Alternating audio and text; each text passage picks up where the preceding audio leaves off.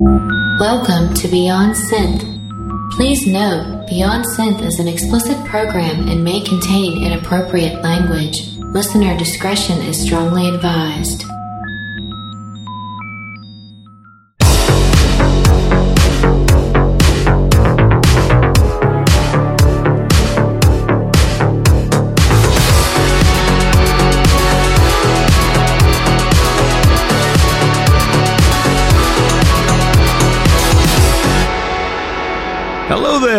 Welcome to Beyond Synth. My name is Andy Last, and this is my show where we talk to cool people and we listen to cool music. Today on the show is Robert Parker. And uh, we have a fun chat. He is from Sweden. I think I point out to him when we actually do the interview, but uh, this was during a week where I recorded a bunch of interviews. I did some chiptune shows and some others, and everyone I talked to was from Sweden. And uh, you're going to hear another Sweden interview next week. I think, maybe. Sometimes the order changes, but the point is, welcome to the show. I'm trying to calm myself. I feel like I have a rant building inside me and I don't want to do it. You ever just have one of those days where just uh, stuff is frustrating, and I'm having one of those, and I'm just trying to breathe, just trying to relax, calm myself. Here's how we're gonna do that. We're gonna listen to some music, all right? So here is a cool track. This is uh, Neverman with the track Cherry Baby. Now I just I love this chorus, so you know, give it a minute, and then you will you will understand why I dig it. Because at first you might be like, What's up with this one? And you'll be like, ah, I see. You'll see. Here's Neverman with Cherry Baby. You know,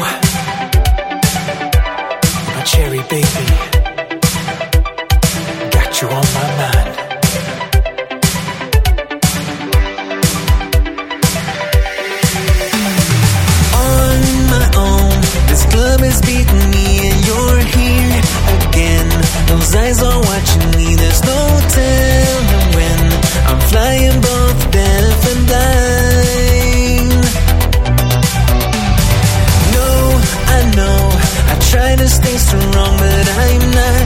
You know, those lips make you shine all night, and I, I can't get you out of my mind.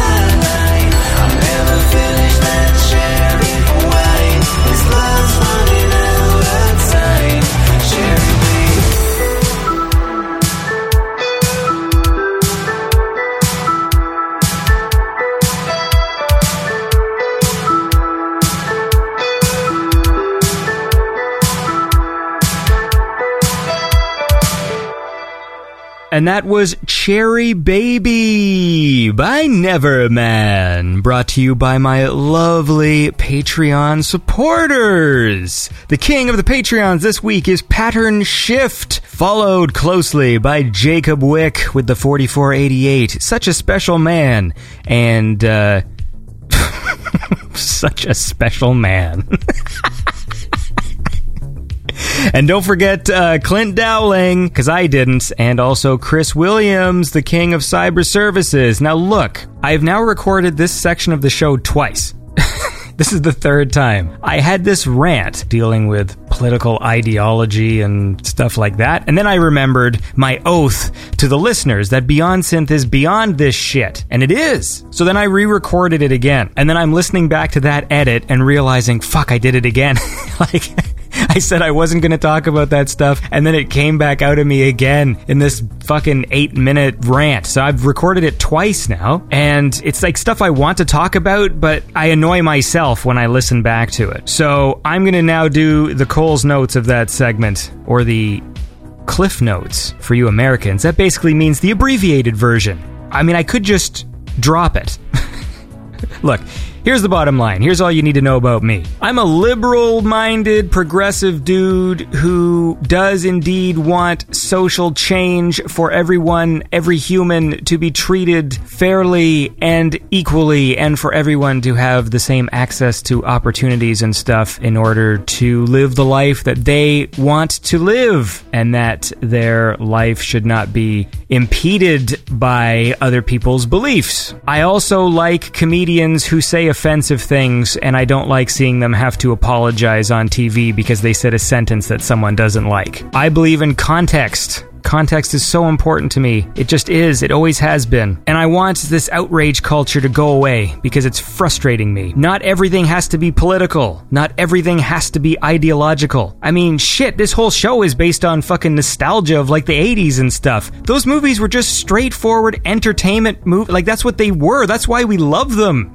like we love them because they were just entertainment. You know, like Doc Brown didn't have to take Marty aside and give him a lecture on why fucking socialism is the way or something. You know, like they were just entertaining movies. And even if you agree with that political stance, it's like annoying to have it repeated to you. And I feel like right now everything is being dragged into this fucking political ideological mud. And it's like nothing can just be a thing. And there was entertainment with, you know, diverse casts and women in authority positions and stuff. And I'm watching it right now because Florence got me to watch some episodes of Star Trek The Next Generation. As you guys know, I'm a Doctor Who guy, but I'm actually really enjoying these, uh, these episodes of Star Trek. And I'm seeing the appeal now, I think more than I would have then. Because while everything, like I said before, like in the entertainment industry is all being dragged down by fucking ideology and politics and stuff, here's a show that has a diverse cast, you know, has all this stuff that people are demanding of Hollywood, and it's doing it then, and it's not patting itself on the back going, look how great we are. It's just going, hey, here's the future. The future is people of all backgrounds working together for a common goal. And it just feels right. Like, yeah, that's how it should be. Not fucking dividing everybody by things that are out of their control. You know what I mean? Like, you shouldn't be. you shouldn't be sectioned off into like these different groups based on things that you didn't choose. But we don't choose our race, we don't choose our sex, we don't choose our fucking sexuality, and we shouldn't be divided because of it. Stupid. Damn it, I did it again! Fuck! I can't I can't turn this into not a rant. This is my third try. God damn it. Look, Bottom line, okay? This is the goddamn bottom line. Always look for the good in people. Don't turn people away just because they have one you have one fucking disagreement with them about something because there's probably something you do agree with them about. I have friends of all different walks of life. There are some people who I disagree with massively on a whole bunch of shit. But hey, we both like fucking Star Wars? Okay, well then we can just talk about that. Build fucking bridges, man. Cuz I just see a lot of this stuff some celebrity says a sentence that's wrong and then and then everyone like turns on them and like, "Oh, cancel their stuff. Cancel it." "Oh, I'm to cancel this, man. Cancel that guy. Cancel this. Cancel that." Like fucking cancel you. You fucking piece of shit. If you're willing to go out and be a human being in this world world and think that you can fucking cancel people because they say something you don't like? That is fucked up.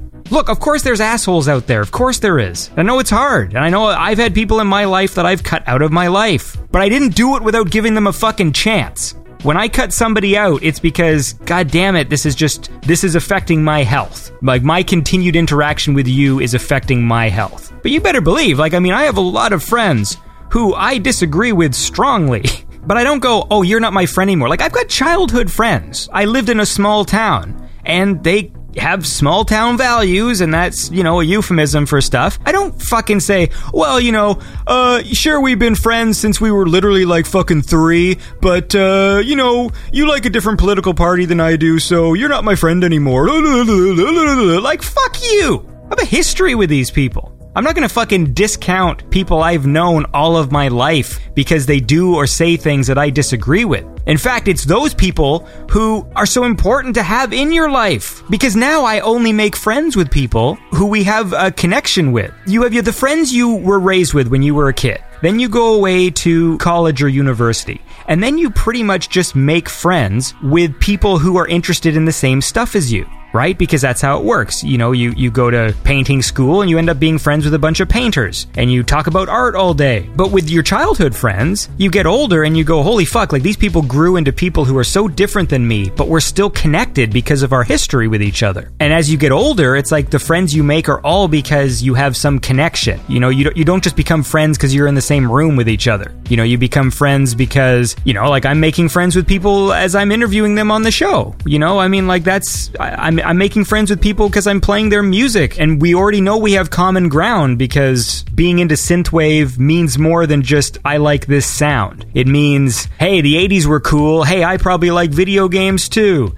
Hey, I probably like the same movies you like. Hey, Blade Runner's cool. I like RoboCop. You know, like liking synthwave, just saying I like synthwave means a lot of things. And I think that's really important. And I'm not going to discount any of you because you have different opinions. I can't believe I keep turning this into a rant. the point is love thy neighbor, motherfuckers. Let's listen to some more music. Also, if someone says something that's offensive, like, just fucking tune it out, man. I've been doing it my whole life. You know what's offensive to me? The fucking radio. Do you see me fucking emailing and going on Twitter and complaining about the fucking shitty radio station? Just like, why do you guys play the same fucking five songs every day over and over again? Like, that offends me. I don't go on some fucking. I'm doing a rant about it now. Let's listen to some good music. so, here's a track from the TCR from the album Wave Punk. And uh, I think I might literally just be playing this song because I like the title. so just know that that's why. Uh, it's called Darth Spader. the title won me over, all right? So we're going to listen to this song. This is Darth Spader by the TCR.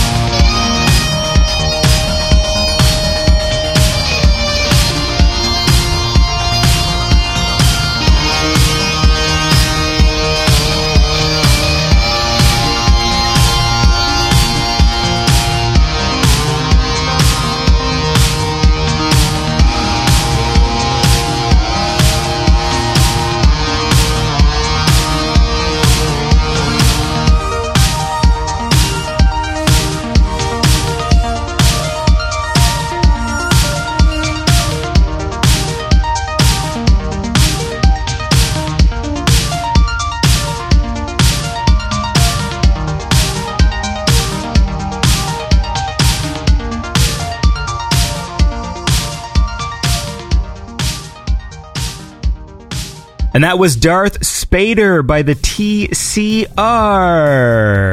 Great title. And that, of course, was brought to you by my lovely Patreon supporters. In the $25 club, there's Emilio Estevez, Christian James, and Mike Shima. Now, I have a question. With people being sort of defla- def- deflatformed, deplatformed from YouTube and stuff, what are the alternatives? Because I've looked at some of them, but the problem is right now there's like some it's censorship going on of people and they feel as though they're being censored because they have conservative voices. But the thing is this, I think it's good to spread out to different platforms besides the main ones like YouTube and, and Facebook and stuff because it just makes sense if, if companies are going to at certain points in time decide that what you do isn't good and is going to be removed from their platform you should have an alternative place to have a platform. But the problem is right now since it's all like kind of conservative conspiracy stuff that's getting deplatformed the alternatives are all just kind of conservative conspiracy stuff, which I don't like. You know, like I've looked at minds.com and BitChute, and like their homepages are all just, you know, right wing conspiracy stuff because that's where they all went, you know, when they get removed from YouTube and stuff. So I don't know, like, because I feel like, hey, maybe I'll put the show on those platforms too, but I'm like, yeah, but then I'm just associated with people I don't want to be associated with. so I don't know what to do. What do you do, man? Like, honestly, like, what do you do? Tell me. Somebody tell me what to do. Someone's got to create like the reasonable YouTube or something. Because I love like, you know, someone will say some opinion that's conservative and then they get their their stream blocked or whatever and then like I watched that new Kanye West video with where they're just walking around in those like those giant block suits and it's just really offensive but it's fine like I, I my god I feel like an old man. Uh hey, Let's go to the Patreon to see who, uh, if we got some new donors this week.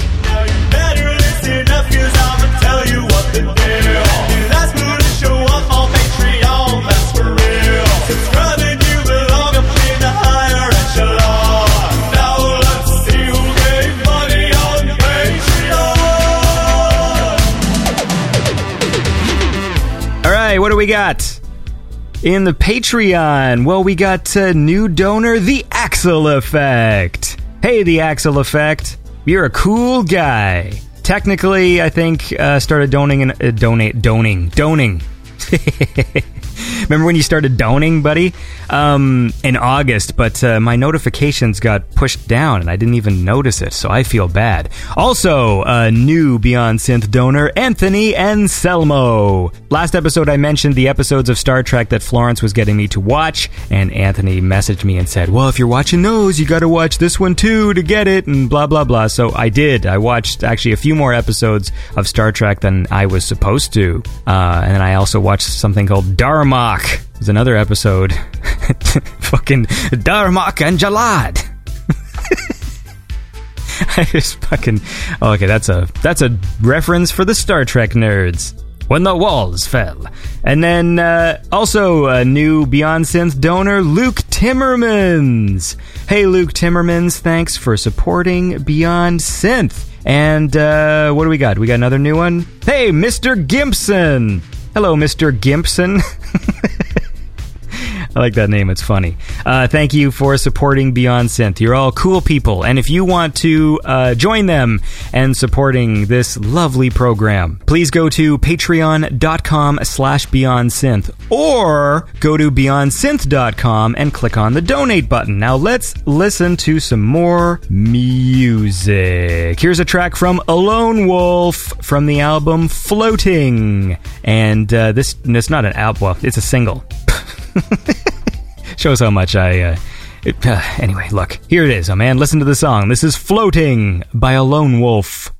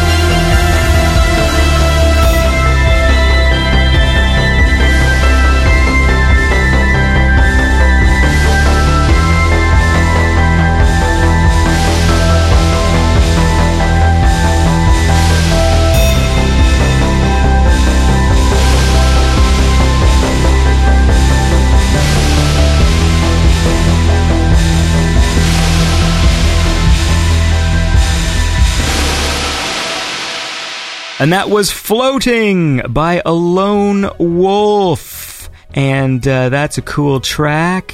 And uh, yeah, dig it. So, how about this? As I mentioned, we're going to start changing the Retro Revolutions plug because I was always saying the same thing every week. So now Jared is going to join me every week for a quick little segment where uh, we'll talk about modding and what he does and who he is and all that shit. So, uh, let's go chat with Jared.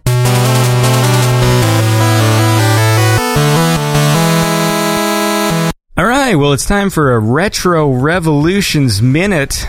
I guess that's what we'll call this thing. Uh, I'm here with Jared, the guy behind uh, Retro Revolutions. How's it going? Yeah, good, buddy. How are you doing? I'm doing all right. So the listeners of Beyond Synth know because for you know the better part of a year, I've been doing these Retro Revolutions plugs for your YouTube channel and stuff, and so I thought it would be a good idea. Uh, instead of doing those for people just to sort of get to know who you are and like what Retro Revolutions is, that's like the idea. Uh, yeah, where do you start? There's not much to it, really. I just kind of picked up the soldering iron one day, and my background is in electronics and all that sort of stuff. But we just started playing with some old retro consoles one day, me and a mate, and we just picked up with it. And then we really just needed some background music, and then we just found the whole synthwave genre, which was completely fucking amazing because we've got all these 80s inspired movie and action movie sounding soundtracks and you know just really awesome stuff. So it's just grown and grown and grown and now it's just got ridiculous man. I don't know where, where it stops and where it starts these days. So explain who you are exactly because you live in New Zealand, that's correct? yeah uh, australian living in new zealand. So i moved over here and uh, set up my electronics lab and yeah it's pretty good man. Just um, loving what i do here my job during the day i'm a like electrical engineer i work with power lines and power systems but in the afternoons i get home and tinker around with retro consoles but uh, it's just getting chaotic to be honest So, if you could explain what Retro Revolutions is in the briefest amount of possible, what would you say? we make retro consoles that uh, you would dream of but never could imagine existing. So things that weren't meant to exist could exist in your mind, concept to creation, basically. By taking actual old consoles and soldering them and putting in new components and stuff like that? Yeah, that's right. And we work with people all around the world. Some people come up with different systems and ideas, and we integrate them into some of these builds we're doing. So whatever you can think of, like the whole process can take about six months to what you see the finished product. But um, we give a real shortened down version of everything that goes into building it, and then we put it in a video format. So if you're any kind of technically minded, you can play along at home and make your own. We try to use broken or not so good condition consoles because it's quite sacrilege to destroy perfectly working old retro tech, you know? I've done a fair bit of that in my life, though, man. I've destroyed a fair number of VCRs and stuff to to get the circuit boards Yeah. and old computers to get the motherboards so I can glue them to robot costumes. Yeah, it's uh, it's fucking hard to put the smoke in when it's pouring back out. Yeah. you can't get it back in very easy. All right, man. Well, look, uh, it was good talking to you. People should go check out Retro Revolutions on YouTube. yeah, you just type that in anywhere and Google and it'll take you all the links these days. It's getting pretty popular, so yeah, you'll find me everywhere. Cool, man. Well, it was good talking to you. Thanks, man. All right, and that was Jared with the Retro Minute Revolution or whatever the whatever the hell we're calling it. And Jared mentioned to me that he wanted to request a song. Request. I can't even say words. And uh, Jared wants to listen to Moonrunner by Droid Bishop. And of course, Droid Bishop is one of the best. So let's listen to that. This is Moonrunner by Droid Bishop.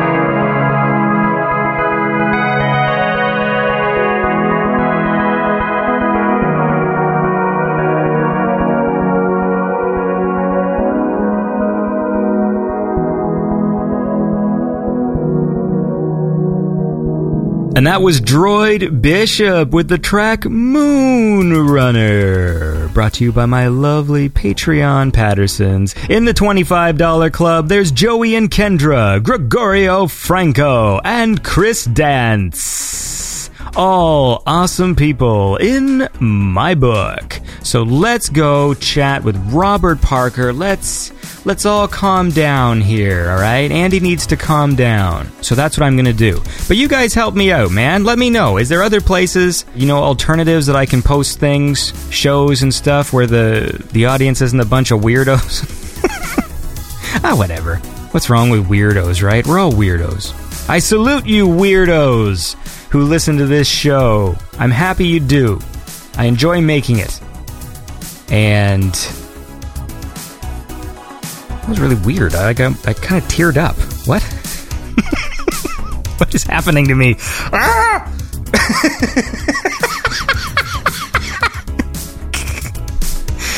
I, I, why is that an emotional thing? Okay. Think I'm going through manopause. Look, let's go chat with Robert Parker. I had fun chatting with him. And, uh, yeah, here he is. So, I'm here right now with Robert Parker. How's it going, man? I'm good. How are you? I'm doing all right. So, is that your actual name or do you have a, an actual name? Uh, well, both yes and no. Uh, it's a version of my name in combination with uh, an old uh, family name, to be honest. Okay. Is it a secret? Is your real name a secret? No, but if we ever meet in real life, I will tell you all about it. Okay. well, next time you're in Toronto or if I'm in Sweden, I guess. Yeah, exactly. And might be not that long, to be honest. You've been here before, haven't you? Yeah, a few years ago. I should say this up front because I've been doing this show for many years, and sometimes there are certain artists who, for whatever reason, like years pass, and this is what happened basically just recently. I'm like, why the fuck have I not talked to Robert Parker? Like, you've just had this name that I've always recognized, you know, like w- within the synth scene. And and I, it's it's just weird that it's taken me this long to chat with you because it seems like something I probably should have done like many years ago. But anyways, here we are. No, that's fine. I mean, you've done this for quite some time now, right? For five or six years or something? Yeah, yeah, yeah. Cool. Just the way like the scheduling works out, and then I'm also a very disorganized guy. so so sometimes things are sort of, and then then after a while, it's like I don't know if you've ever had this experience, but. Uh, like I'm the kind of person when I work at a job, if I have a normal job, or e- even in real life, I always forget to ask people what their names are. So they'll tell me once, I'll shake their hand and say, "Oh, so and so," and then I'll forget their name, and then enough time passes where it's embarrassing to ask them what their name is. Yeah. It's sort of a similar situation where you know, it's just so much time has passed that now it's just like, oh, it's it's almost weird that I haven't had you on the show. So, anyway, whatever. Well, I'm also really bad with names. I, I, I never forget a face, but sometimes, you know, I can meet someone in the city, like, yeah, I recognize you, but I don't remember your name, and mm-hmm. nice to meet you. yeah. yeah. I don't know what the fear is. Is that it makes you look like an asshole? Like if you have to ask someone's name and they feel like, especially if they know your name. I think that's the problem. Mm, yeah. Is if someone knows your name, it's just like, oh hey Robert, you know, and you're like, yeah, and you've known them for like two years, and, and it's like, oh no, like anyway, whatever. I, I got stuck with an elevator with a girl uh, recently, uh, and she just looked at me and was like, Hey, I know you. You look exactly like you did in kindergarten. Well, we went to kindergarten together, but I, I have totally forgotten about her. Well, that was an embarrassing moment, but that's the kind of a story of my life, you know. yeah. So you're still recognizable from your kindergarten version of you? yeah, that's why I have a beard, you know, because if I would shave, I would look like I was 12 years old or something. Yeah, I feel like everyone. I know there's a certain age where your face sort of morphs. I feel like everyone has like three stages. Like when you're a baby, all babies kind of look the same. Hmm. And then I know people always act like, I, I mean, I know like with my own children, you know, where they're babies hmm. and rel- relatives will be like, oh, it looks so much like you. And it's like, no, it doesn't. Like, fuck off. Like I've got like a pointy nose. Like there's no such thing as a baby with a pointy nose. Like they're all the same. and then there's like them in kid mode, and then there's that moment where they just grow up and they sort of look different. And so when I look back at pictures of me as a kid, you know, there's like I pretty much look the same from about you know like three till you know maybe eleven or something, and then all of a sudden you just do that. There's that switch, and then you look at the photo album, and there's the year that you just sort of look like you do for the rest of your life. yeah, yeah, exactly. During your teenage years, your face is like uh, always a bit um, disorganized. You know, the eyes uh, and the chin grow in one uh, direction, and then you like the rest of the face uh, catches on uh, a few years later. Yeah, I, I know what you mean. It's like uh, the werewolf movies in the '80s. You know, when they would be like Yeah, more- exactly. and their When faces like stretch around. like, yeah. So, man, what's going on? In, you're in Sweden, man. That's where you're from. So you, uh, and it's nighttime right there right now. You enjoying the the Stockholm nightlife? Yeah, no, not really. I'm, I'm, I'm at home, but it's really, we have this strange Mediterranean heat. It's still 29 Celsius outside, even though it's uh, 10 p.m. Mm-hmm. Everyone is sweating like hell, and you know, but the, I don't know, maybe this is the same thing in the entire world, but in Sweden, it's, uh, people always complain about the weather, like, oh, it's too hot, oh, it's raining again, oh, it's too cold again. But no, I'm, I'm enjoying it. It's really nice. You know, you can go out, you can be outside, you can have a swim, clothes dry immediately. It's hot, but it's all good. Oh, we're having the similar thing here because I'm in Canada. Yeah, we're having a, a crazy heat wave, but it's even getting hotter than that. Really? This is this is a weird thing because I don't know what order these episodes are going to air, but I just recorded a few interviews over the last few days, and everyone's been Swedish. Really? I've done a few uh, chiptune themed shows, Hmm. and so I talked to uh, a dude called uh, Zabutom, who's Swedish, and Zalza Hmm. Okay. or Salsa, he calls himself, which he's also Yeah. Swedish. Yeah. and I feel like I talked to the weather with with all of them, and it was the same thing because I've recorded these interviews in a, the same span of time, and so we're having the same thing here. Except I think like last week it went up to forty here Oh, oh, that's crazy. and humid because we're in Toronto, so with all the pollution mm. and shit, so it's fucking humid and forty. Like it's it's the worst. Oh, that was crazy. Yeah, I, I, I never met Salsa, but I know about him because in the spring of 2016, I played in uh, in Melbourne, in Australia, at a festival called uh, the um, the Square Sounds Festival, and uh, that's sort of a chiptune slash synth uh, festival and they have tried to at least for the last four or five years they have incorporated maybe at least uh, 30% of the acts are like synthwave or synth uh, inspired more like more than just plain uh, chiptune and uh, i saw his name he was supposed to play with me from the get-go but for some reason he cancelled or couldn't go or, or so. But yeah but he, uh, he, i think he's from uh, stockholm as well. I'm learning a bit more about the whole chip tune scene, and, and it seems to like there's a lot of it happening in that part of the world. You know, it's like in Sweden and Finland and these other places. Yeah. It seems like a lot of the artists from there, even Mitch Murder, he started out fucking making chiptune too, man. It's crazy. Yeah, I mean, long before I met Mitch Murder in person, I met all his uh, chiptune uh, pals. They played a lot of uh, live shows in the end of the 90s and the beginning of the 2000s. It was uh, quite a big uh, thing here in Sweden back then. It's still quite popular, but they have like one big event each year, but ba- basically that's it. I think it's bigger in bigger in other parts of the world, like uh, Great Britain and Russia and a few other places. Well, how about this, man? Let's get started uh, diving into the the Robert Parker catalog, and um, we'll listen to some tunes. And so now, some of your early stuff, you were actually doing like kind of orchestral things. I'm going to sort of skip forward to when like the kind of the more synth wavy sound uh, sounds happen. Yeah, sure, go ahead. But that stuff is good too. I was listening to your album uh, From the Depths, and there's like some cool stuff in there. Yeah, I'm sort of mixing uh, synthesizers with uh, orchestral stuff. Yeah. But uh, what we're going to listen to now is from the album Drive, Sweat, Play, and this is uh, Highway Star.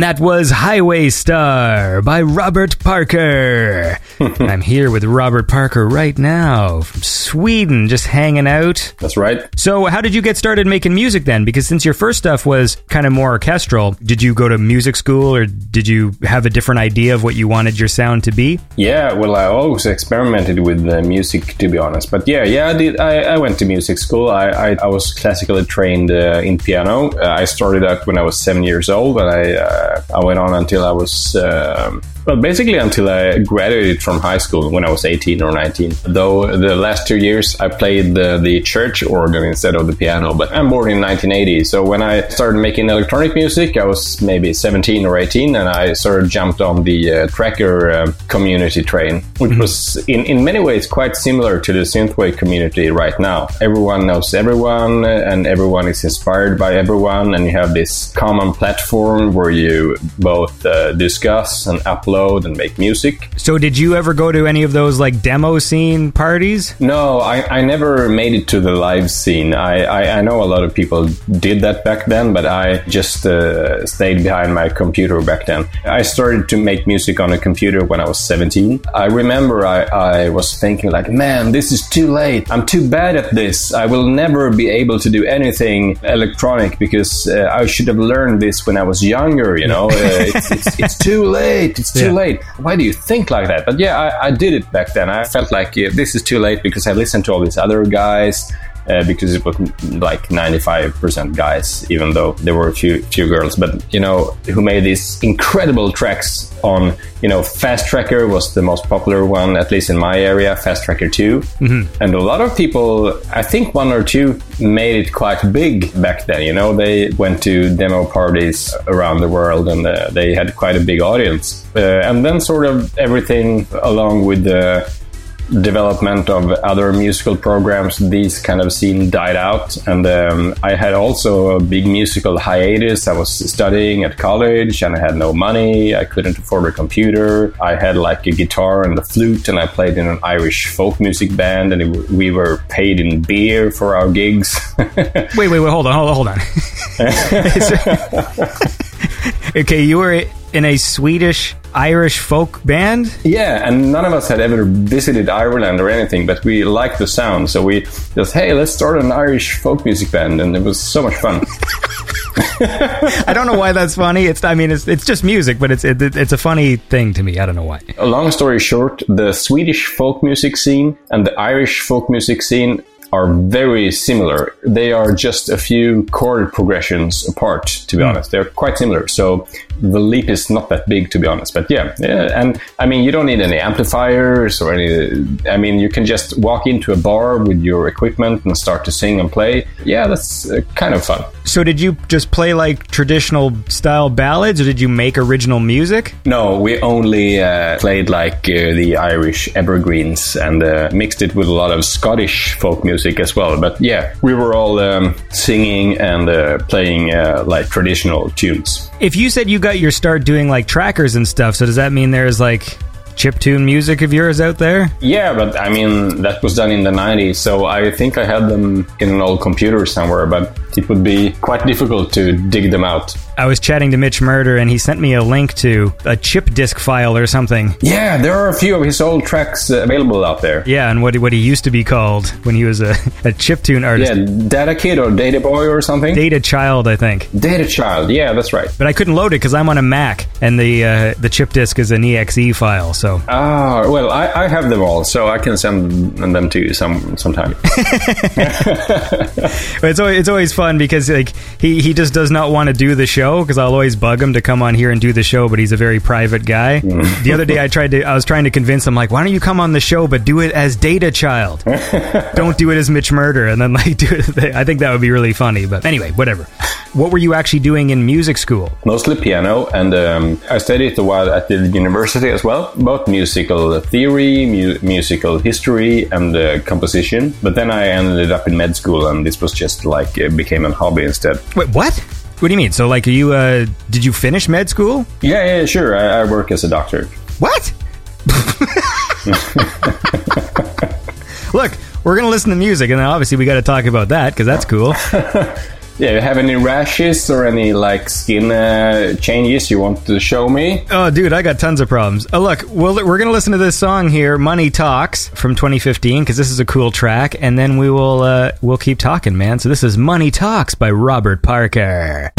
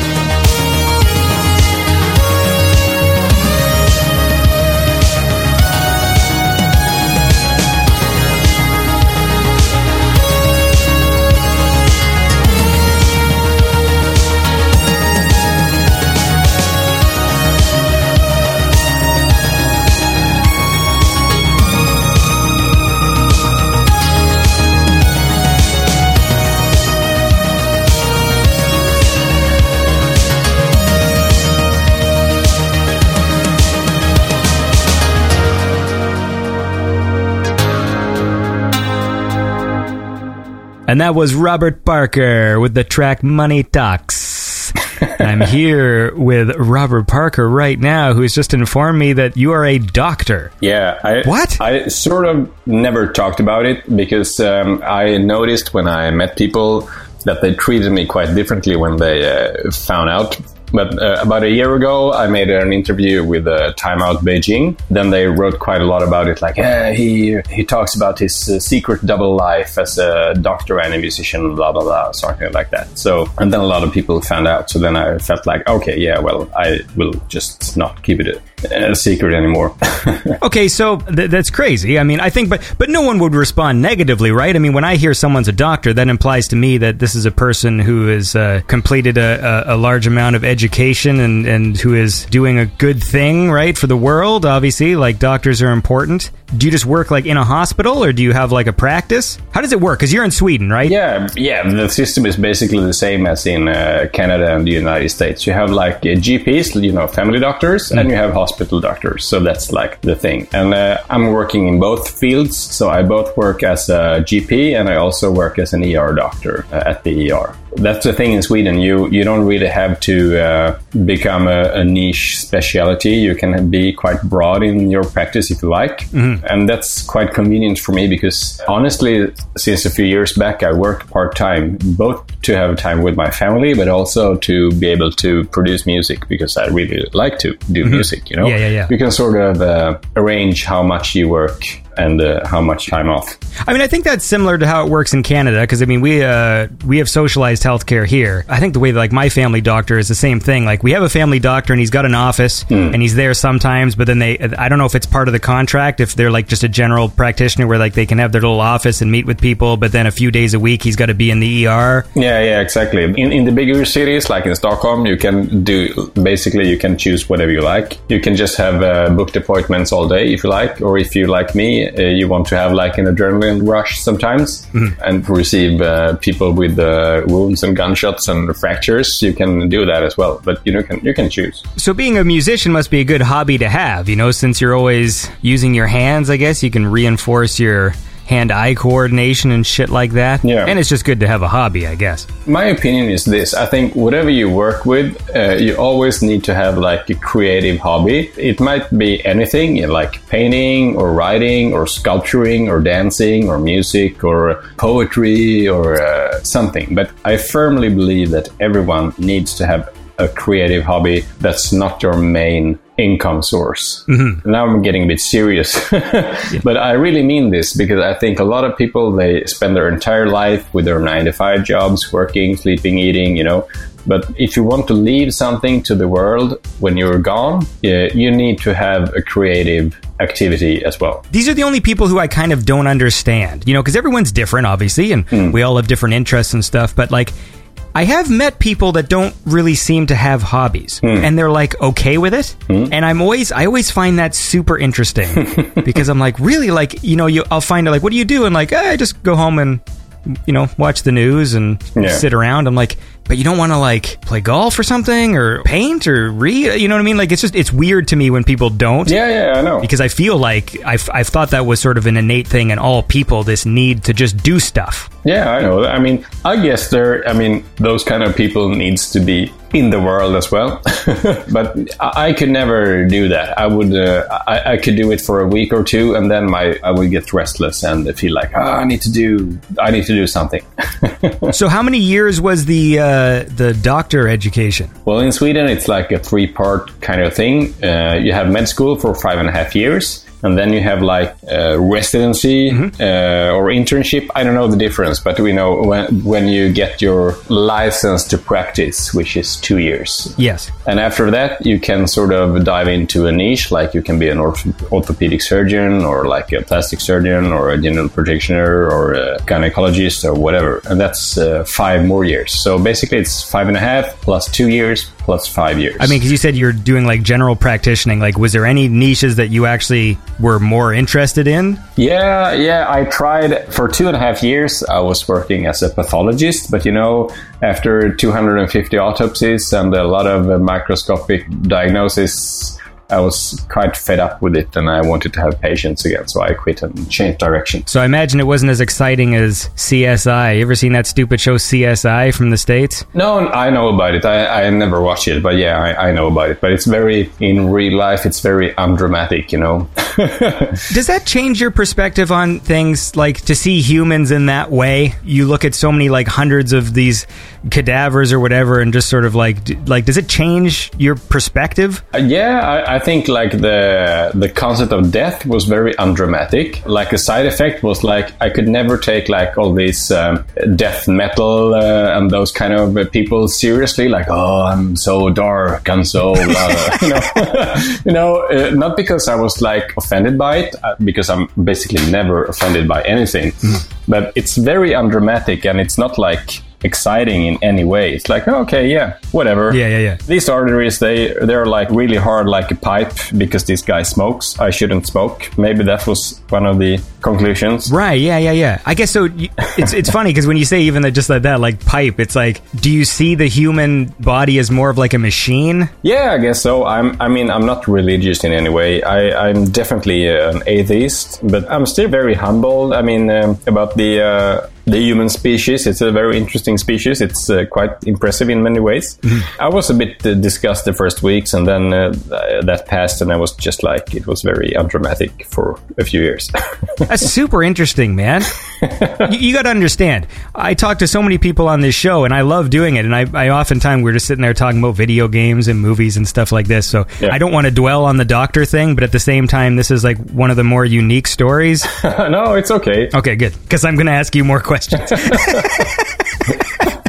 But we're first we're going to listen to another track because obviously the music is good too. And, and yes, we will talk about it. I don't want to scare the audience into thinking it's just going to be questions about autopsies, but there's there's going to be some. All right, so let's uh, move forward here to the album Crystal City. And this was a cool song that I dug. This is Sweet Nothings by Robert Parker.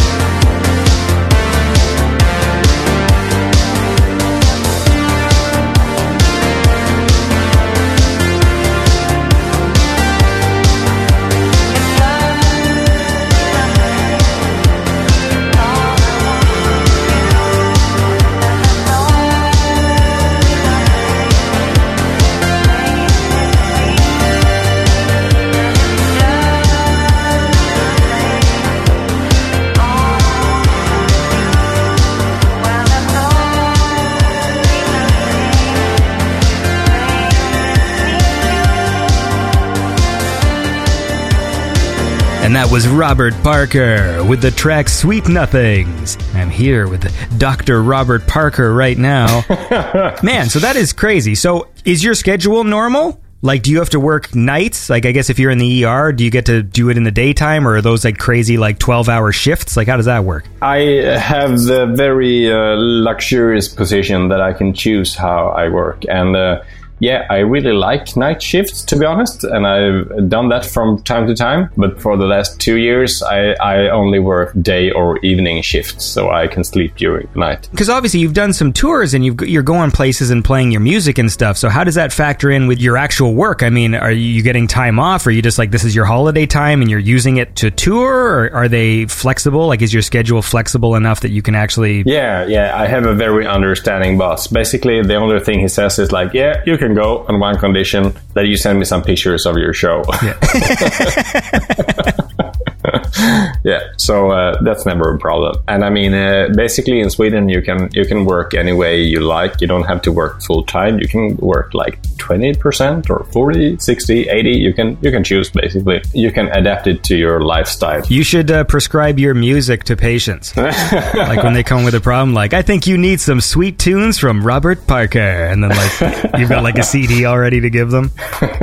What exactly does a pathologist do? Well, a lot of people think they do autopsies all the time, but they don't. Nowadays, you don't do many autopsies. Maybe in the 80s, you did quite a lot, but maybe that's five five percent of the uh, actual work time, and the rest of the time you look in a microscope and you diagnose uh, cancer tumors and you uh, check what kind of antibodies they have on them, uh, and then you uh, write an answer to the uh, oncologist and to the surgeon and the radiologist, and you have like a multidisciplinary conference with those kind of people about the patient, how you're supposed to treat them in the best way. So then that position was mostly like lab work then? Yeah, I, I wouldn't call it lab work really because you're you're not really sitting in a lab. You, you're sitting by a microscope, and uh, you can do that at home if you like. Or uh, right now, it's becoming more digitalized, so you can uh, they scan all the images, and you can sit in your apartment in the Riviera and uh, look at pictures, and then you can go and have a swim, and then you can work a little bit more. There must be like software now that's getting more and more sophisticated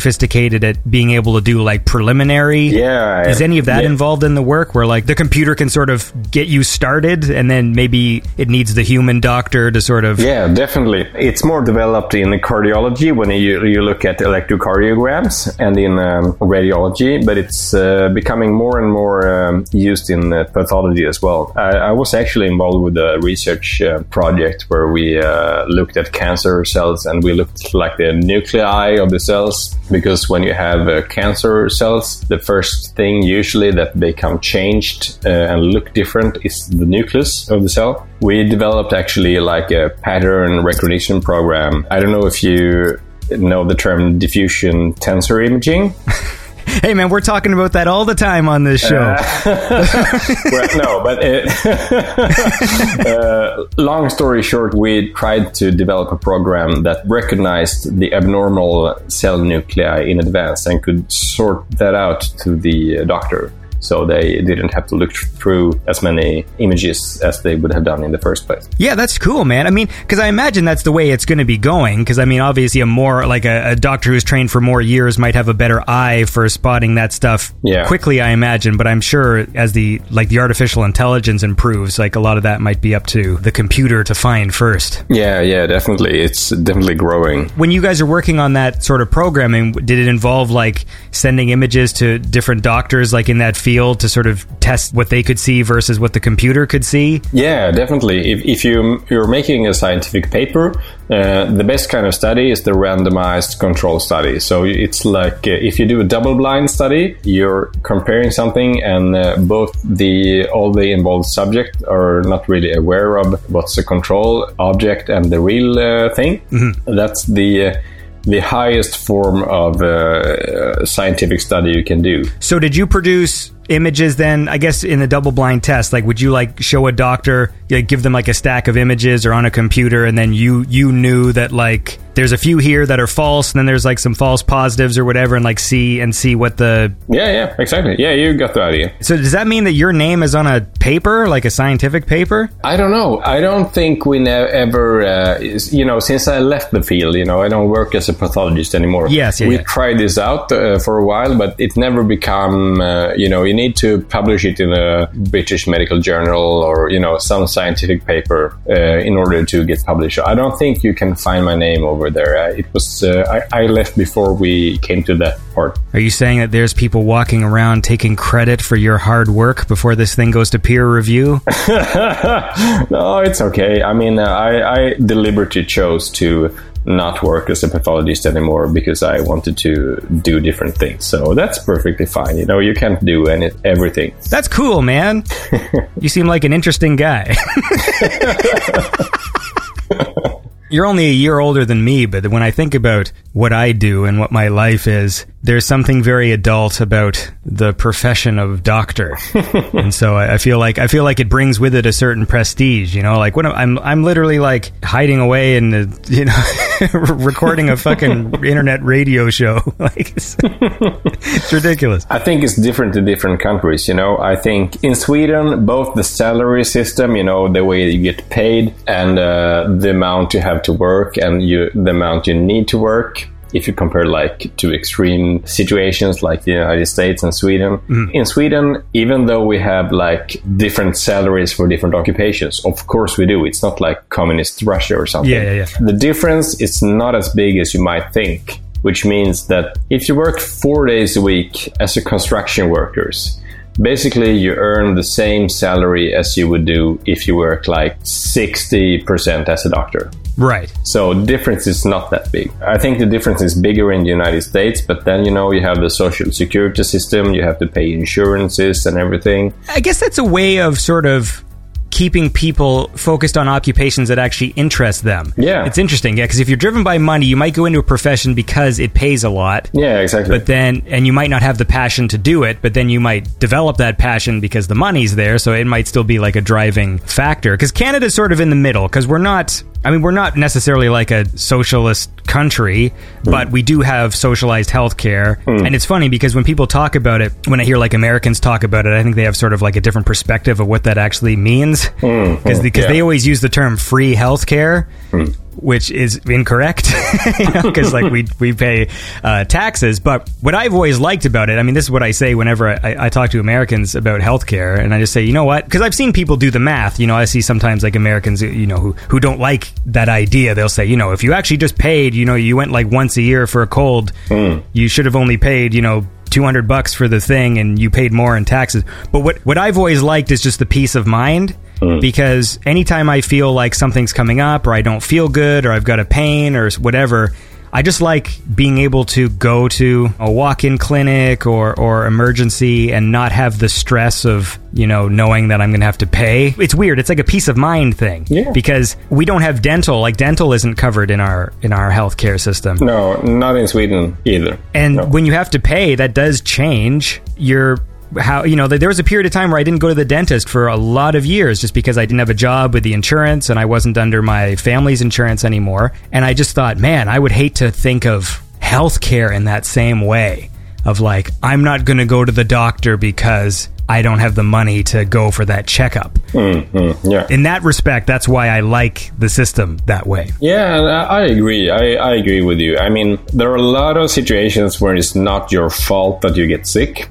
I think that's a good thing that everyone helps out when that happens, you know? Yeah. Because sometimes you can get sick because you're reckless in some way, but most of the time it's because it's not your fault. In this world, all the countries needs to be a little bit different, and some countries are more extreme, and some countries are more like And uh, in this case, the US is a little bit different, for better and for worse. But I think the Swedish and the Canadian system is quite similar in this way. They they slowly sort of keep taking away things. Like with that's that's been the the, the case uh, in Canada. There always seems to be like, oh, they're cutting this out now and they're cutting that out now, but the the basics is still there. But Yeah. that's all politics. My brain isn't smart enough to comprehend. but look, man, I want to listen to some more music. And we're going to listen to this cool track by Robert Parker. This is the Love Theme featuring May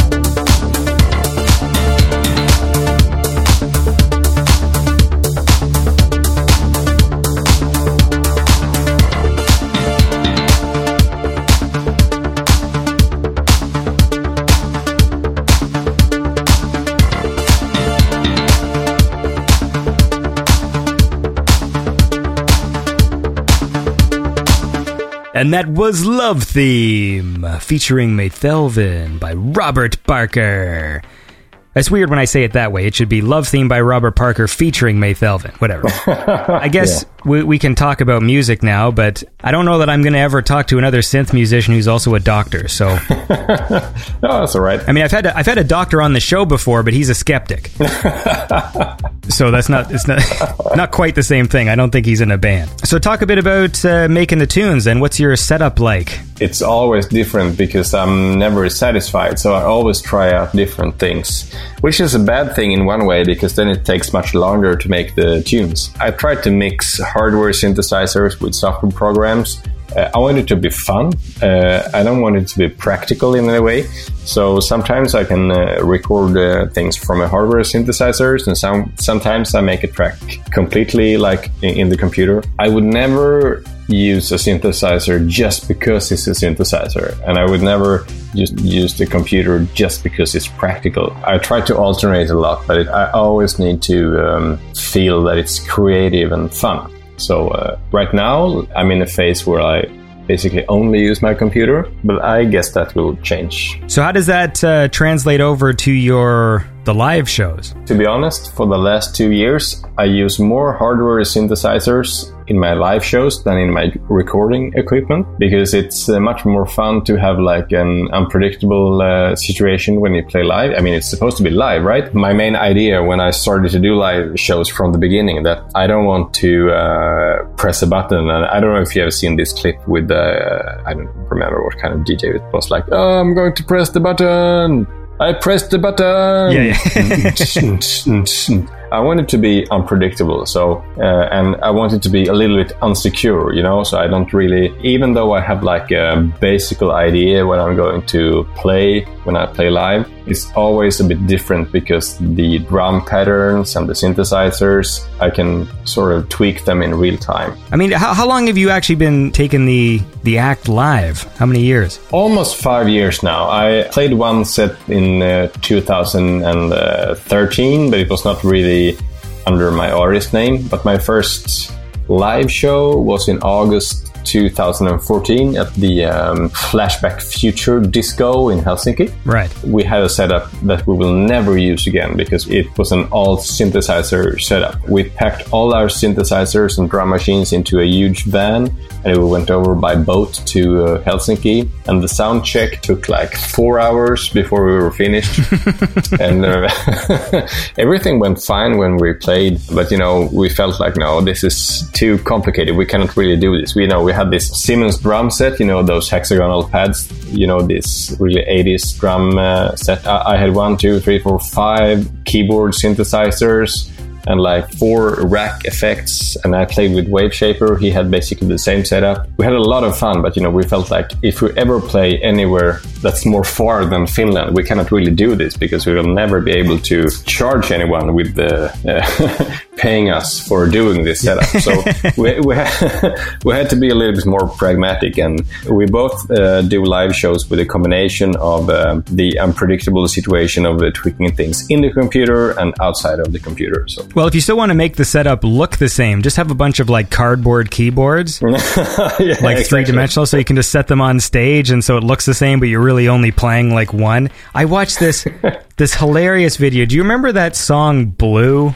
I'm blue and bad and Yeah, yeah, I- oh yeah, Dude, yeah. there's a video online of them playing live, and it is amazing because They're the- faking everything. Yes, or- yes, but the way that they're faking it is amazing. Like I, I want to mimic it sometime. It's so funny because the guy like bangs the keyboard. I think in the one video I saw, they're not plugged into anything. so there's like just they're just on stage and there's just two keyboards. I think there's one I saw where the wires look like they go nowhere, but then there was another where it was just it was just keyboards and the guy and of course his vocal sounds exactly like it does on the album, so you know that's fake because his mouth is like different distances from the microphone, but the vocal is always perfect. And anyway, the way that the dude is playing the keyboard is awesome because he's basically like he's banging away on it like a hammer, and he's like all all all his fingers are sort of hitting like random keys, and it's it's just amazing. And so I, I want people to watch that video and to emulate it as much as possible. That's what I'm suggesting you do on stage. Just bring out some bring out some cardboard keyboards, and like every so often, if you're like you know your right hand has nothing to do, you just sit there and just fucking like slam the thing that's in it.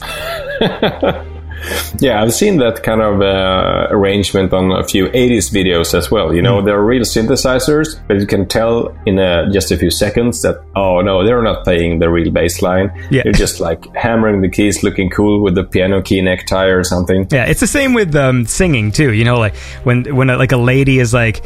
You know, really singing with a lot of passion, but then in the video she's looking all sexy, the way like she's moving her mouth and stuff, and you're like, I'm pretty sure that's not how you formed those sounds. You know, like because they have they have to make it look a certain way, but then meanwhile in the studio she's probably making all sorts of crazy faces to accomplish that vocal. You know, like she probably doesn't look as cool as she does in the video. Yeah, yeah, exactly. But at the same time, we're all used to it. You know, it's similar to uh, ADR in movies when they re-record the dialogue. So, like in a lot of blockbuster movies, especially because most of the dialogue is like re-recorded later, and then it's all so clean and, and perfect. Or like Foley sound effects. You know, in movies, how everything makes a sound. You know, like a character will like slide their fingers across a book, and you hear that nice, you know, that's you know, like of their fingers on the thing. It's like it's all it's all just so perfect.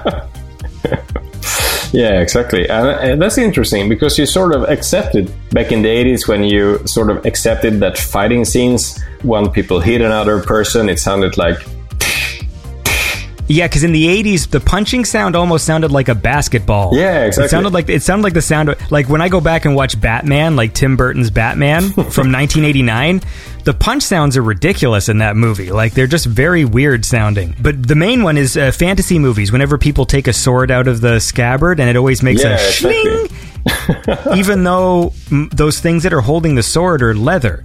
Like there's there's no reason why there would be a metallic sound when you pull the sword out because it's leather. It's not like the scabbard is also metal and that you have like the metal on metal sound effect. yeah, yeah, exactly. But we've learned now like that's we're, our our brains are trained to accept that that's the sound a sword makes. And I think it was Lord of the Rings. I've, I've probably talked about this on the show before, but it was the first movie I saw where a sword makes a noise. So whenever they pull out a sword, it makes like a high pitch like sound, you know, like when the sword is revealed.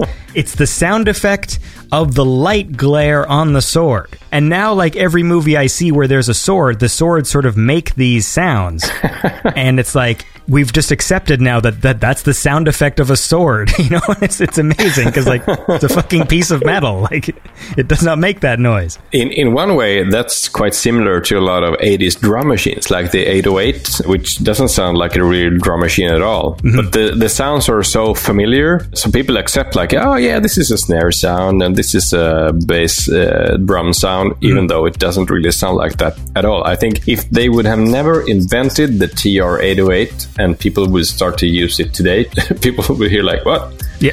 this sounds like uh, you know you're tapping your smartphone's keys or something. This is not a drum. Thinking back to like the demo scene and the chip tunes and stuff too, like we'll accept quite a lot of things as percussion because you know, like with the chip tunes, there's that that fucking noise channel. Yeah, That exactly. is like the snare sound, which is just fucking fuzz basically, but just for a short amount of time. And and into your ear, it's like that's a snare, even though it's just fucking nothing. It sounds like Yeah. Look, I want to move forward here to the new album. yeah. Uh, it's called End of Night. There's lots of great tracks on here. Uh, I would like to play End of the Night. It's called End of the Night. So Yeah, I just yeah. called it End of Night like an idiot. But it, the track is End of the Night featuring Double Boy, and this track is great. So let's listen to that.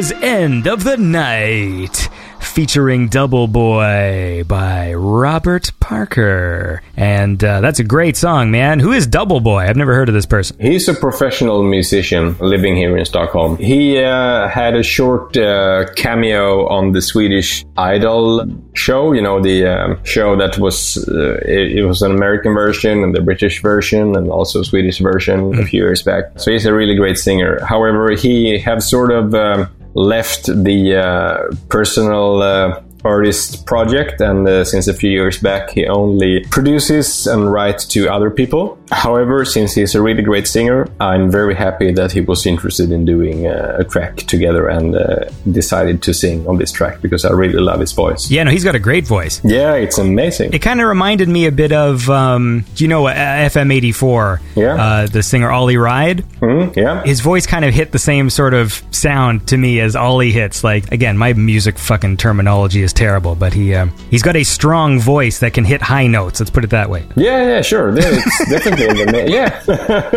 it's definitely in the neighborhood yeah i agree You have a bunch of vocal collaborations on this one. Yeah, it was deliberately that way. I, Yeah. I really wanted to try to make an album with a lot of vocal tracks and try try out uh, different collaborations with different people. So this was conscious. Is this like the way you feel like Robert Parker is kind of going forward, or is this just what we're doing today? I, think everything goes in cycles because the the EP I made was uh, completely instrumental.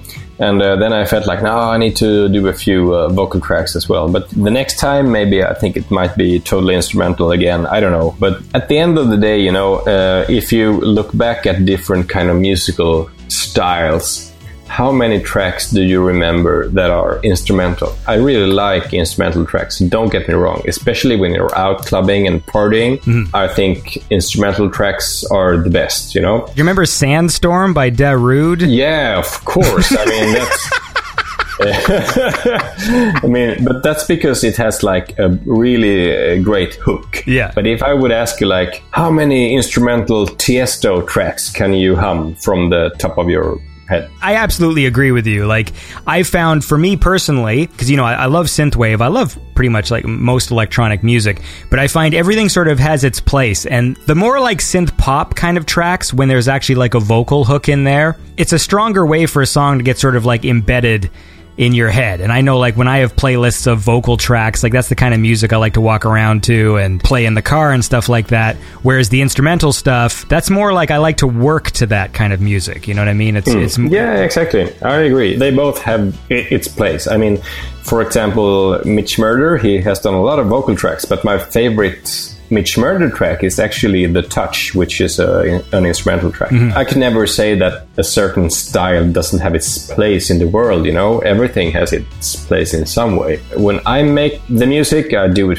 basically because I want to be creative and have fun. I'm, I'm not the biggest fish in the pond either, but if you would fast forward 20 years or 30 years when we have the synthwave revival, pro- probably.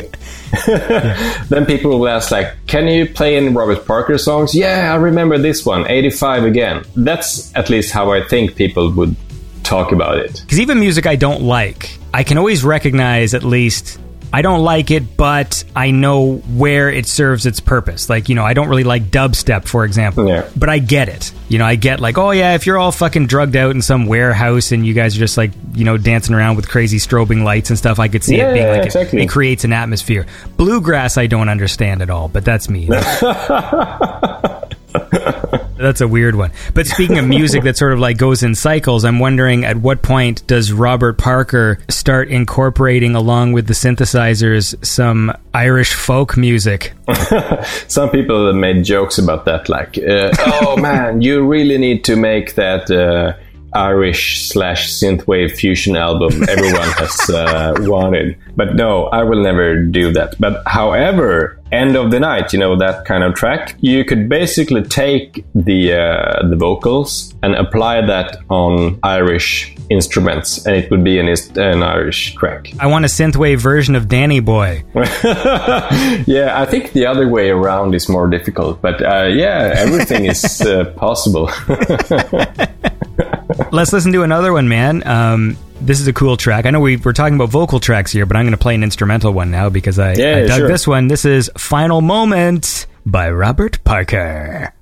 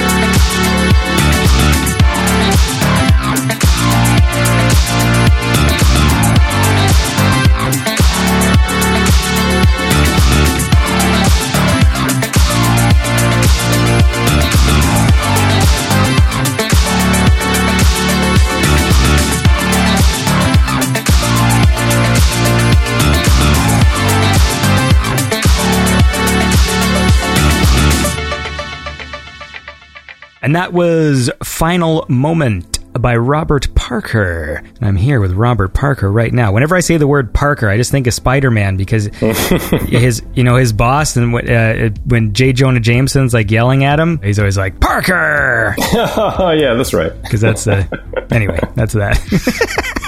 Parker! The monster is at it again! Parker! What do you mean they won't wash the windows? Parker, where are you going? Don't be a nincompoop, Parker. You're a sharp lad, Parker, for a teenager. Well, it's like this, Mr. Jameson. Don't interrupt, Parker. How come Parker's never around when I need him? Spider-Man set that fire, Parker. But there's no proof that he did. Proof schmoof.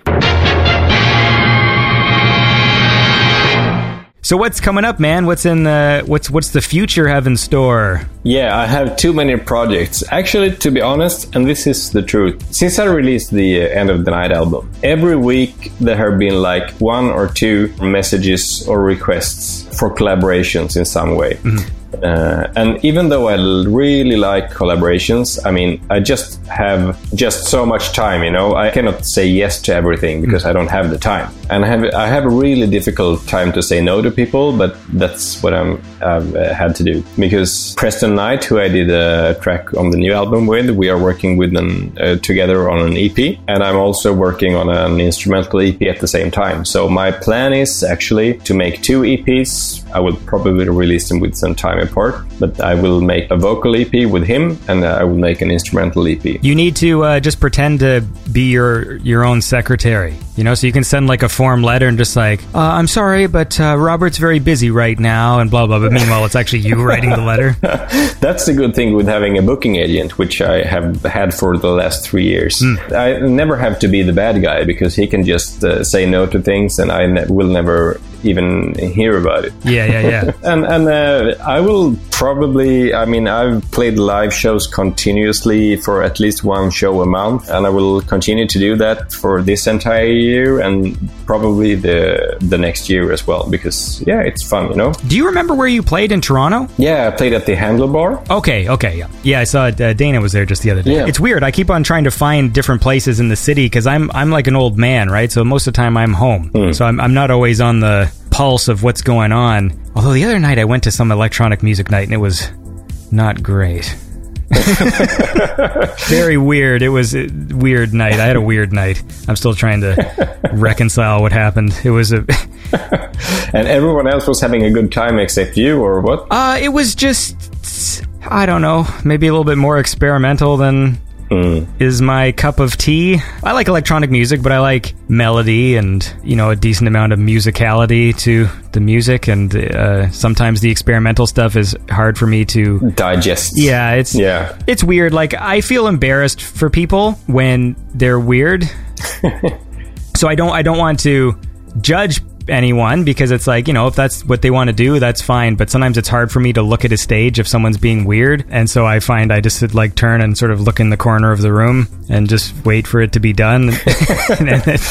Anyway i had one of those nights. So it was a very strange. Yeah, but I can understand what you're uh, getting at because uh, I maybe I'm better at doing it myself right now. But people who are taking their own music too serious, I have always have a hard time understanding those people. I mean, to be honest, it went much better reaching out to people when I took it a little bit more serious. I mean, from the beginning, I didn't really care about mixing it even. Mm-hmm. But you know, when I at least felt like, yeah, I need, I need to make these tracks sound good, and I, I want to have fun, and and I need to make them sound good to other people, you know. But I could never like. Sometimes I meet people and they're really talking about their own music like it's the center of the world. Like, man, you know, I did this track and I was thinking about this poetry by um, Bulgakov, and I felt like um, uh, when I in the second phrase of this uh, poem, uh, he's uh, talking, about, you know, and I, I could never take my own music that seriously, you know. I think that's part of like the allure of making the sort of retro 80s stuff is because the 80s in some ways is kind of a superficial time. Yeah, yeah, exactly. Maybe it is like this cocaine fueled party music, but it's you can just enjoy it and there's and and it's not necessarily deeper than it's just there. It's it's just there and hmm. it's fun and it's there to be sort of enjoyed and if you want to go deep you can, but you don't have to. Yeah, exactly. That's the most thought I've ever put into a thing in my life. For the last few years, I've, uh, I've never watched TV basically, and I, I very rarely watch movies to be honest. Because I sometimes I put up Netflix and I browse through what they have uh, to offer, and I was like, no, yeah. I'm not really interested. That's all I do on Netflix. Like, is just browse. I, v- I very rarely press play on anything. Like I'm always just sort of skipping through, and hmm. I have a PlayStation, and so I'm always hitting the the L button, L and R, because that just shoots the menu. Like so, you're, I'm not even going one by one. Like I just hit it, and then it like shoots five past, and it goes to the next five, hmm. and I just keep doing that. And that's all I do. I just sit there with my PlayStation controller, just hitting R1 and just fucking going through. There's the next five. There's the next five. And even when I see stuff that seems like I would kind of interest me, then I add it to my list. the list I never go back to. and, and that's the video game of Netflix. Is just it's like playing Tetris or something. Yeah, yeah, exactly. Except Tetris is a lot better. But Yeah. we can probably wind this down. Yeah. But how about we listen to one more song and then we'll uh, we'll wind down. How about that? yeah, sure. This is one called "Lost Your Mind" featuring Calderon. I think I'm saying. Am I saying that correctly? Calderon. Calderon? Calderon? Calderon. Okay, I'm going to say Calderon. All right, man, this is Lost Your Mind featuring Calderon.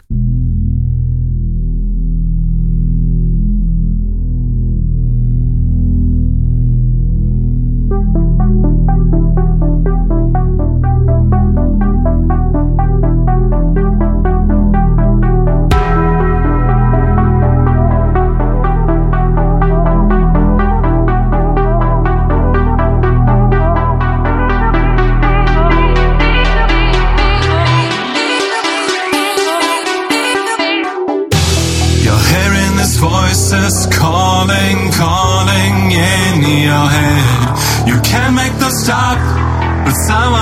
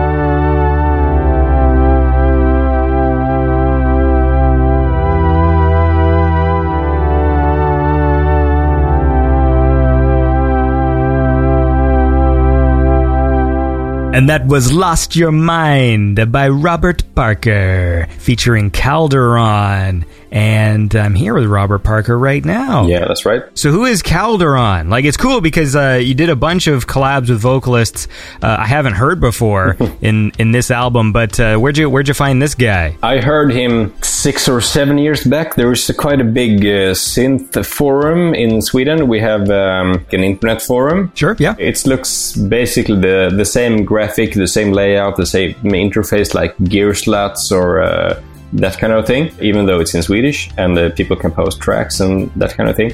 And I heard he, he posted a lot of tracks like six years ago on SoundCloud, and I really, really liked how he was uh, singing and his style. And then he sort of disappeared but when I started working on this album, I contacted him and said, like, I really want to do a track or two with you. Are you interested? He was like, Yeah, I've been studying. Uh, I'm becoming a mechanical engineer. I had no time for music for like six years, but yeah, yeah, sure, let's do something. So we uh, and he also lived in Stockholm. We lived quite close to each other, to be honest. So we we had a few meetings and uh, we uh, ended up with two tracks. Are your vocal collaborations on this album with uh, fellow Swedes? No, uh, actually, all the people I collaborated with, I have met in real life. Okay. Uh, Metalvin, Miss K, Calderon, uh, Double Boy, we have all met in real life, except Preston Knight, to be honest. We, we have had long phone conversations together, so we know each other well. Uh, that's the only guy I've never met in real life. All the other co- collaborations, as well as Waveshaper, Shy Guys, Bachelor of Hearts, all the people I work with, I have met in real life. That's quite important to me because if you want to be serious and you want to deliver something, I think you need to meet meet, meet in person. Yeah, no, I agree. I mean, that's what's interesting about this scene is uh, you know this scene has been quite an international thing but it's cool to see these little scenes now uh, and it's been happening for a few years like popping up in different cities Yeah. where you can see like oh uh, like in LA they've got sort of a thing going and uh, Yeah, yeah. but for me it's um, just because I've been developing these friendships with people online you know through doing the show Hmm. is that sometimes you know when they when they finally come to play here I'm sort of less interested in the music part and more interested in just the hanging out part Yeah. like to just you know to sit there and chat you know yeah I agree. That's the reason why I play live. You know, it's not because I, I like to stand on the stage. I have sort of a stage fright, to be honest. But uh, the reason I do this is because it's so much fun. It's so giving, you know, to visit all these places and meet people in real life. It's uh, yeah, it's a very good reality check, you know, to meet people in real life. is there any special like uh, swedish liquor that helps with the stage fright no, but yeah, sometimes I could have a beer before I go on stage, but not more than that. I, I very rarely drink spirits or drinks or anything. Uh, a, a beer or two for me, it's enough. it's it's boring, but yeah, that's right. i guess if you if, if you are that dj that just goes on stage and presses one button i think you can get as drunk as you want Yeah, exactly. well is there anything um we didn't talk about that you want to talk about No, it's all right. I mean, I, I can really appreciate that you uh, do your own own thing with your show because I uh, always get the same questions when I do interviews. Since I've seen your name for the last like uh, six years, and we finally get to talk, which was very nice, by the way. Uh, it's really nice to to have like a personal uh, kind of thing. It's really nice to hear that you're genuinely interested by the people behind the music. That's uh, that's really cool. Well, first of all, I don't write questions down. So that's like uh, the only thing I ever go into when I talk to people is I just write down the songs I like. And that's it. I think uh, back in the day I used to do a bit more research, but I found it's so much easier just to you know, you talk to people and then stuff comes out hmm. and then you just go with the flow. I mean, obviously some people are better at talking. So, I mean, I have had some interviews in the past with people who are not very talkative people and then it gets tricky when I don't know anything about them and they're not giving me anything. but it ends up being sort of fun for me. Like those interviews are actually funny for me because it becomes like a game. Hmm. Trying to figure out like what is the thing that's going to get this person talking because everyone is usually interested about something, but sometimes it's hard to find what that thing is. But I feel like everybody always has a topic topic that once you get them talking about that topic, Yeah, exactly. and some people are easier and just will talk about anything, and sometimes there's certain people who you got to get them on on that fucking train. Yeah, yeah, that's right. That's definitely right. And and that's uh, before we end the show, I can actually take the opportunity to talk about that. There's a Swedish duo called Shy Guys. I did a collab with them on Crystal City album, uh, and they have released their first album right now. They have released it on Laserdiscs. Their name, uh, the name is Shy Guys. There are two guys, and they are very shy, and that was the thing I wanted to talk about. Because one of the guys, you know, he's quite talkative when you meet him, but the other guy, he's so silent. Is it called Venture? Is that the album? Yeah, and it's great because they have worked with on this album for six years. I'm not kidding. You know, the first tracks came out six years ago, so they had this a long time coming. But the other guy, he's so silent until I started to talk about Daft Punk, and then he was like, "Oh yeah, you know Daft Punk. You know they've opened a new museum uh, in the United States, in New York. You can see the helmets and everything." And he, he couldn't stop talking. So yeah, I think everyone has their topic that once you find it, it's sort of you have uh, found their core or their, their sort of essence. So that is that like being shy is part of their thing? Because I'm reading like the paragraph underneath the album on Bandcamp. Shy guys may hide from the limelight, but their music goes way beyond the twilight. Yeah, yeah, I could guess that. But they're really good live. They have played live two times uh, so far, and they, yeah, they, it's it's great. It's a personal favorite, to be honest. They are really really good. I'll go check that out, man. But the most important thing right now is that people go and check out Robert Parker, who's been making lots of music for a long time. Talented dude, fucking doctor. Yeah, man, it's an impressive thing. How much homework do you have to do as a doctor? Like, is there times where, like, you know, people meet with you and you have to go, like, on some database or read a book or something to figure out what the issue is? I don't have to take my work back home after a work day. I can pick it up the next day. Unless I jump into a research project, that is, then I need to do much more. But I don't do that right now because I want to keep my free time on my family and uh, my music. You have a white coat, like a doctor coat? No, no. In in Sweden, we realized that people get so much infections from those long sleeves. So we have uh, sort of those are gone a long time ago. Those are just a status symbol, and they had no real purpose. You should you should go to work and just wear the arms. So like you're you're not wearing the whole jacket, but you just have like the white arm part that just goes up to the shoulder, and then just put them on like gloves, where you just walk around with like these just these stupid like white doctor arm pieces and that hat. Or no, what's that thing called? I don't even think doctors have that anymore. You know that thing that like that band that goes around their head with like the circular mirror? yeah. Sometimes, if you are ear, nose, and throat doctor, you still use that actually because you can reflect light into the mouth or the nose. But no one else used that. Oh, that's what that does? Yeah, yeah, exactly. I've never known. It's like it's like a chef hat to me. You know, there's just this. It's like a hmm. costume. I always just thought like Yeah. that's that's the doctor costume, but I never understood what that thing actually did. Ah, stupid. I'm not a smart guy. anyway.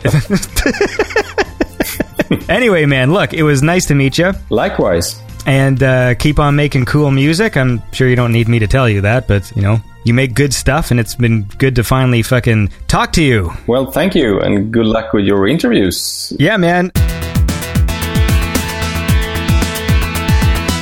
All right, and that was my conversation with Robert Parker. We had a good time. See, now now that you hear that Spider-Man clip, eh, you just want to Parker, Parker. Anyways, I want to do a little quick shout out to uh, some of my Patreon supporters Action Jackson, Ken Giroux, Hampus ML, and Chatterack. And we will never forget the immortal Chrysalia Lane. I don't know what next week's show is going to be. It might be a chiptune episode, but it might not. It just depends on. Um, ah, fuck it. It'll be a chiptune one. fuck it and fuck you. That's. Listen, we're all having a good time here. I want to thank you for listening to Beyond Synth, and uh, we're going to keep having fun because that's the point: is to have fun, enjoy ourselves, and enjoy your weekend. You are all awesome. And I'll talk to you next time on Beyond Synth, the best synthwave chat show there is.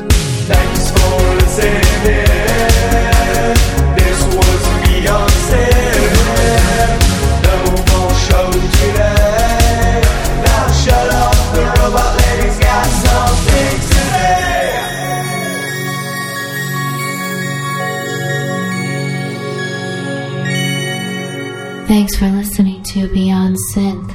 If you would like to support Beyond Synth, please visit patreon.com forward slash Beyond Synth. And don't forget to check out Beyond Synth on Facebook, Twitter, SoundCloud, YouTube, and Instagram. If you want to submit your music for the show, please email it to beyondsynth at gmail.com. Have a lovely day.